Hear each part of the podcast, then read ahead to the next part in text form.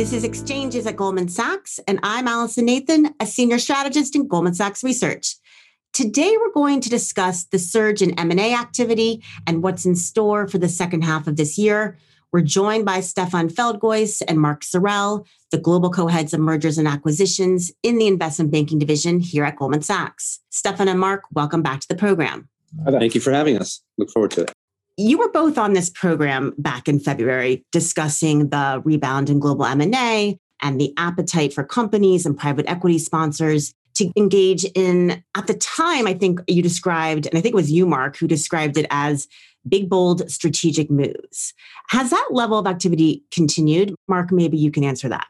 Sure. Thanks, Allison. I would say, very broadly speaking, since we last spoke, we've really seen activity really continue at least at the pace that we saw it in the first part of the year. I think that as the year has gone on, I think appetite, as we talked about last time, appetite for clients to consider larger transactions. So, both on the corporate side and private equity side, I think has built.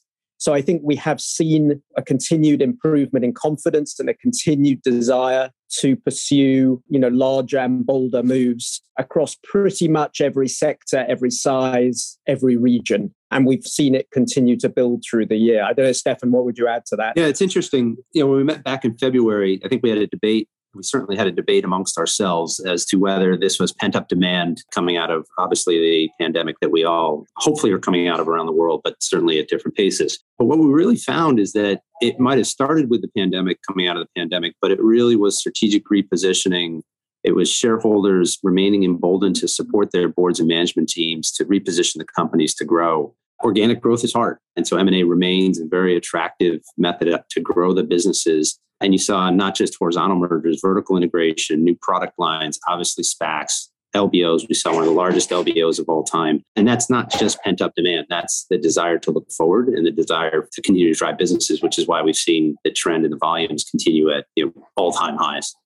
So, what's really underlying that sustained momentum?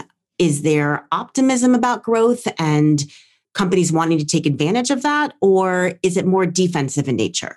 Much like activity is in every region, in every sector, I'd say it's all of the above. There are some companies, and it varies by industry and ge- geography, some that are saying defensively, I spent the last 10 years taking cost out of my supply chain.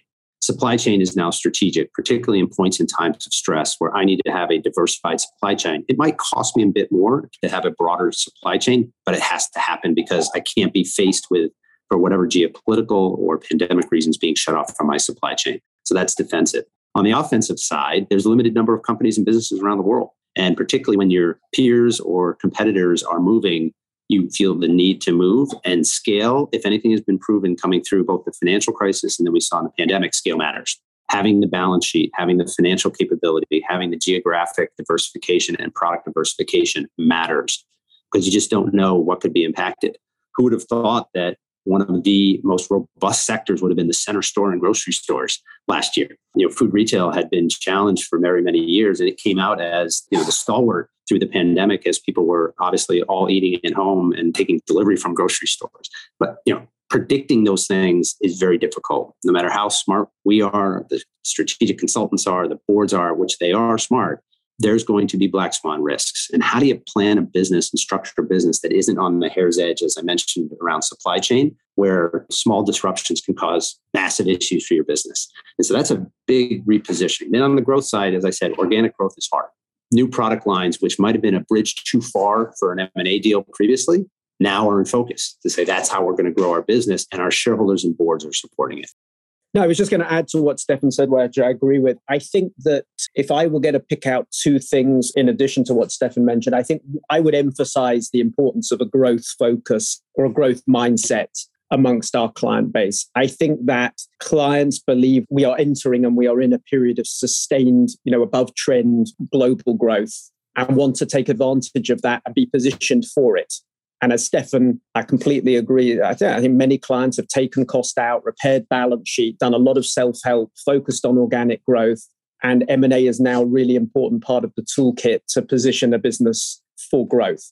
I think the other thing I would say is that I think technology is a theme in so mm-hmm. much M&A today. Now, it may not be the primary driver or secondary, but it is quite often on the list. And if you just go through many of the sectors we deal with, so much M&A outside pure sort of technology businesses has a tech aspect to it or a tech theme underpinning it as well. So I think you have a very powerful mix of growth focus, focus on supply chain, as Stefan said, focus on technology, focus on ESG. All of these things are really strong tailwinds or and impetuses towards using M&A as a way of improving businesses. So what is the outlook for M&A in the second half of the year? Stefan, maybe you can start. Yeah, so start with the pools of capital. There's never been more capital sitting in private equity, in sovereign funds, in SPACs, looking to do transactions. Obviously, everyone spends a lot of time thinking and talking about the regulatory landscape amongst our corporate clients, as you would expect. But capital needs to be put to work. And so you'll see it abundantly put to work there. I would also say the dialogue and the level of dialogue in the boardroom remains as it has all year at an all time high. Some people have gotten things done. A lot of people are still looking to get things done, and deals take time. And different industries have emerged from the pandemic at different paces, as have different geographies. So, as different geographies are starting to see, much like we saw in the first half in the US, the economies accelerate coming out of the pandemic and the US economy continuing to operate at a very high level, the desire to get things done remains very high. So, our outlook you know, barring some major change in the fundamental drivers, cost of capital, amount of capital, boards and shareholders, most importantly, you know, we talk about boards and companies, but the shareholders are the eventual judges of deals. And they are very supportive of the very active M&A. They continue to look to the second half. You know, I was on with a bunch of investors yesterday, and they all are talking about pushing their boards and management teams to find the right strategic transaction and to move on it to make it happen and that they will support it. And so our outlook remains very strong. Our team remains incredibly busy around the world in all polls. And we feel very good about the team that we have. Obviously, it's a group of dozens and dozens of partners and teams around the world.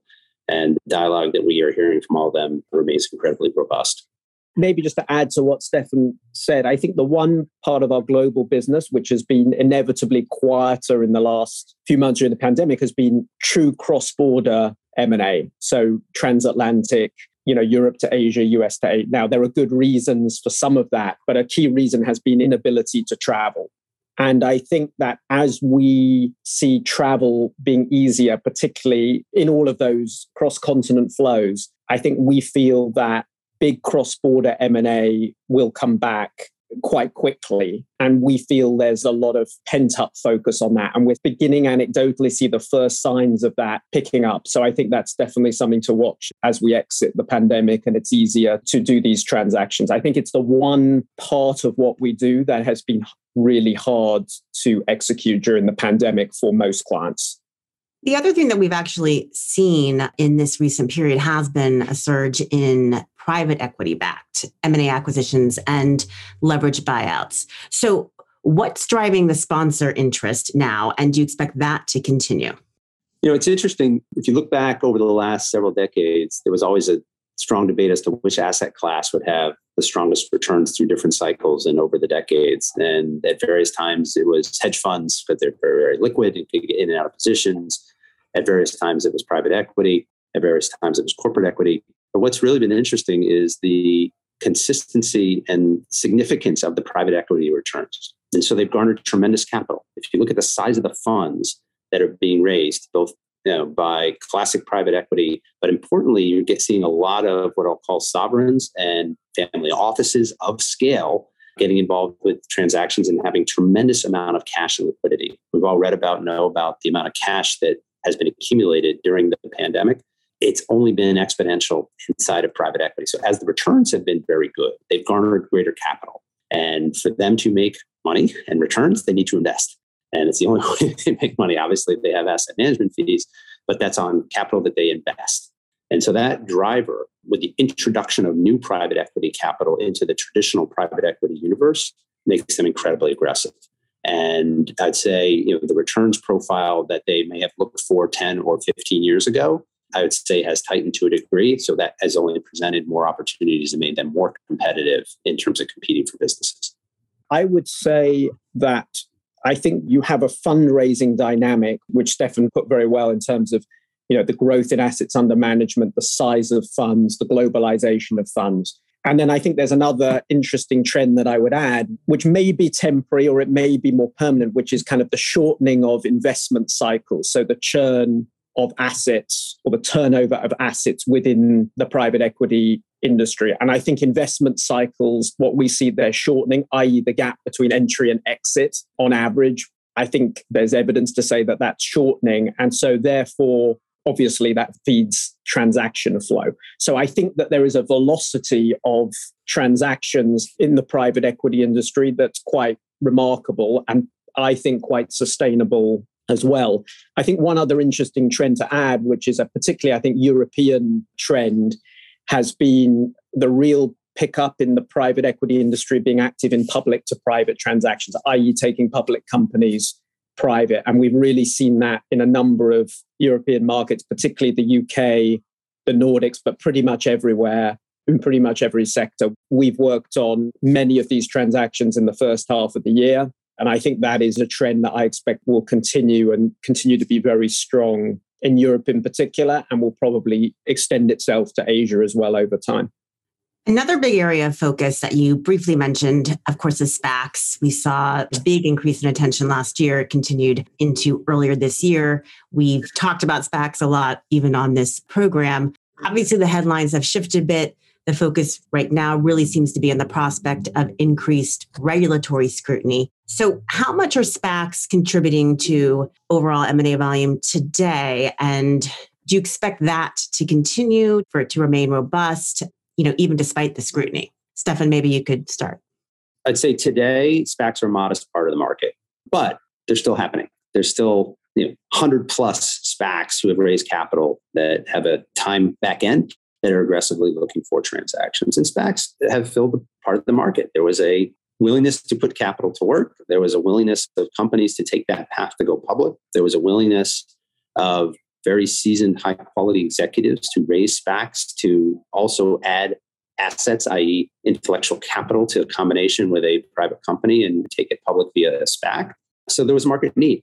Parts of that have obviously waned to a degree in terms of just the market appetite for both the pipes as well as putting capital into new raises for SPACs. That being said, we expect the SPAC M&A component to continue certainly through the year and into the next year at probably more current velocities than velocities we saw at the peak, which were obviously extraordinary back in the beginning of the first half of the year. But it's going to remain a part of the market. I think it's important and it fills a component of the IPO process that there was market demand for. And I would just add to what Stefan said. I think that we've seen this more in the second quarter since our last discussion in Europe, where we've actually started to see the first European assets bought by SPACs and the pipes done. I think what we see is for good quality assets where public market investors would like access to those assets, those SPACs have done you know well and those transactions have done well. So I think just to echo what Stefan said, I think for good assets in the right space, I think there is support for these structures and we'll on a more selective basis but there is still good support for interesting businesses in the right sectors and i think we will continue to see the build up of the european spac space as the interest in SPAC has come down just a bit, or the activity, I should say, in SPACs has come down just a bit, what's filled the gap? Where are M&A transactions really centered right now? I think directionally, the private equity industry, as we've been talking about, has, if anything, I would say, been more active in the second quarter than in the first quarter. I think corporate activity also has continued to build with a focus on larger transactions as well. So I think that broadly speaking, what you've seen as the year has gone on is willingness to take greater risk, I think, principally around size of transaction. And so that's, if you like, filled the gap, in my view. The vast majority of transactions that we spend our time on are between 500 and $10 billion.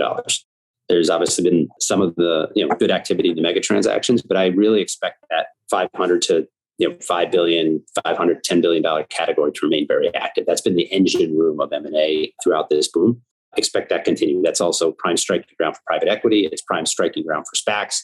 It's prime striking ground for large corporates that want to add a business or at a line that's not transformational. So not to do something that is so fundamental that's you know quote unquote a merger of equals, but really is a addition or strengthening of their existing business. And that's the boom that we're seeing. That's what we expect to continue throughout the fall. We think about other trends in activity. We've obviously seen environmental and social themes becoming a greater factor in shareholder activism. Are there any key takeaways from some of the activism we've seen this year? Stefan, maybe you can answer that. Yeah, look, the ESG theme is not just activism, it's every board, every discussion, every interaction we have with clients, and including at Goldman Sachs, is thinking about the ESG angle. Activists have raised capital around the ESG theme. It's resonating with investors. It's giving activists platforms with which to gain traction uh, with management teams and boards as they look to do what they do in terms of making change and having change happen at companies. Now, the question, and I think there's been a lot written about this, is what will the returns be in ESG focused funds and activist funds relative to traditional funds? And I think we all hope, because we're all very focused on ESG issues and the improvement of ESG issues, is that the returns will justify more capital, which will continue to support the ESG themes. But the debate is, you know, will those returns be there? Now you think about power and energy as a very important impacted ESG sectors. How will ESG impact the returns of the investors in those sectors and even you know the activist funds that are taking positions? Um, it's not just about headlines, it's going to be about returns. And so there's always a balance between returns and certain themes in terms of what's the balance between the two. But there needs to be, you know, solid ESG returns to continue the improvement in ESG. And I know a lot of folks, including Goldman and others, are focused on making that a positive return profile to continue the improvement in ESG. I would add from an activism point of view, I think for me, the, the interesting thing this year has been the number of very high profile kind of activist situations around mega cap companies, both in the US and Europe. That's the thing that I think for me has come back that's interesting. So, you know, by historical standards, a very good number of very sophisticated, complex attacks on, you know, large corporates. And so I think for me, in addition to the ESG theme that Stefan talks about, you have the return of large cap activism, which for me is very much focused around portfolio and portfolio mix and back to the traditional kind of discount and sum of the parts focus. And I think that is a theme when we broaden it out away from activism. I think that is when you look at the quite noticeable uptick in structured M&A, i.e. spin-offs and other structured divestitures, I think this is all part of a theme of a return of focus on portfolio, sum of the parts, core versus non core. And I think the activists are very much following that theme, which today also has an ESG overlay. I think, you know, before it would be very purely value focused. I think now you see ESG as being part of that value thesis that you see activists pursuing. Lastly, let me just ask you, Mark and Stefan, if you have some comments about the tax and regulatory environment. Obviously, it feels like it's shifting. Do you think that's going to impact M&A activity at all going forward?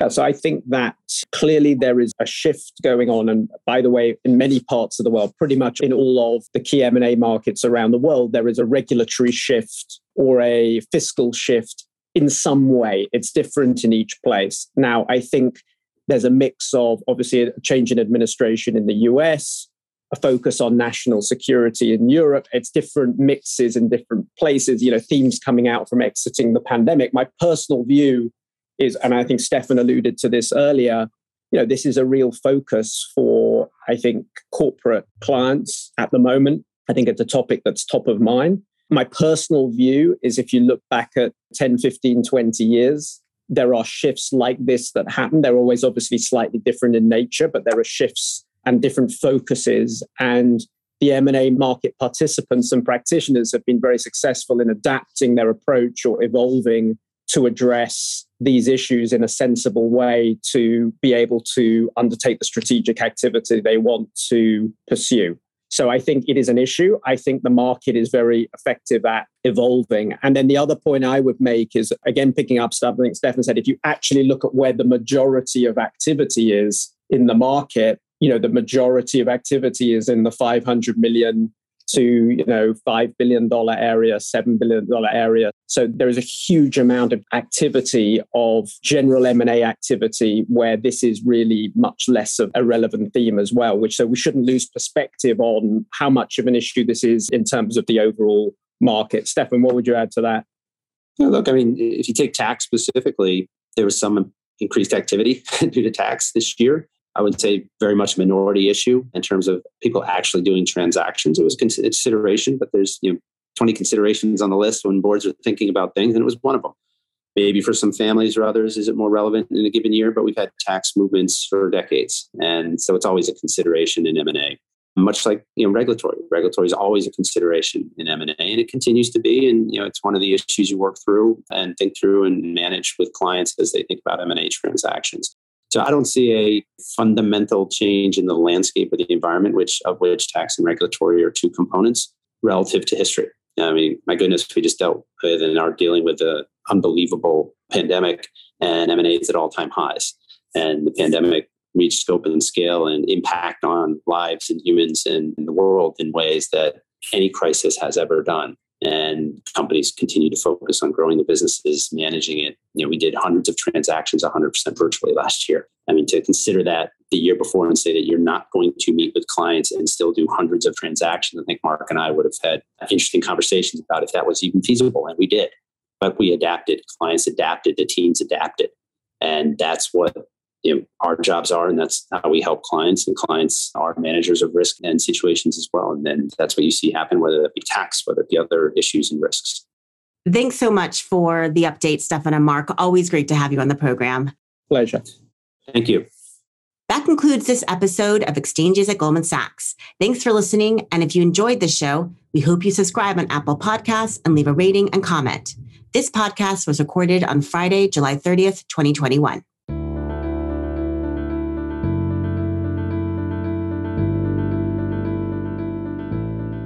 All price references and market forecasts correspond to the date of this recording.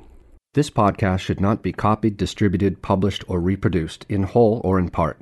The information contained in this podcast does not constitute research or a recommendation from any Goldman Sachs entity to the listener. Neither Goldman Sachs nor any of its affiliates makes any representation or warranty as to the accuracy or completeness of the statements or any information contained in this podcast, and any liability therefore including in respect of direct, indirect, or consequential loss or damage, is expressly disclaimed. The views expressed in this podcast are not necessarily those of Goldman Sachs, and Goldman Sachs is not providing any financial, economic, legal, accounting, or tax advice or recommendations in this podcast.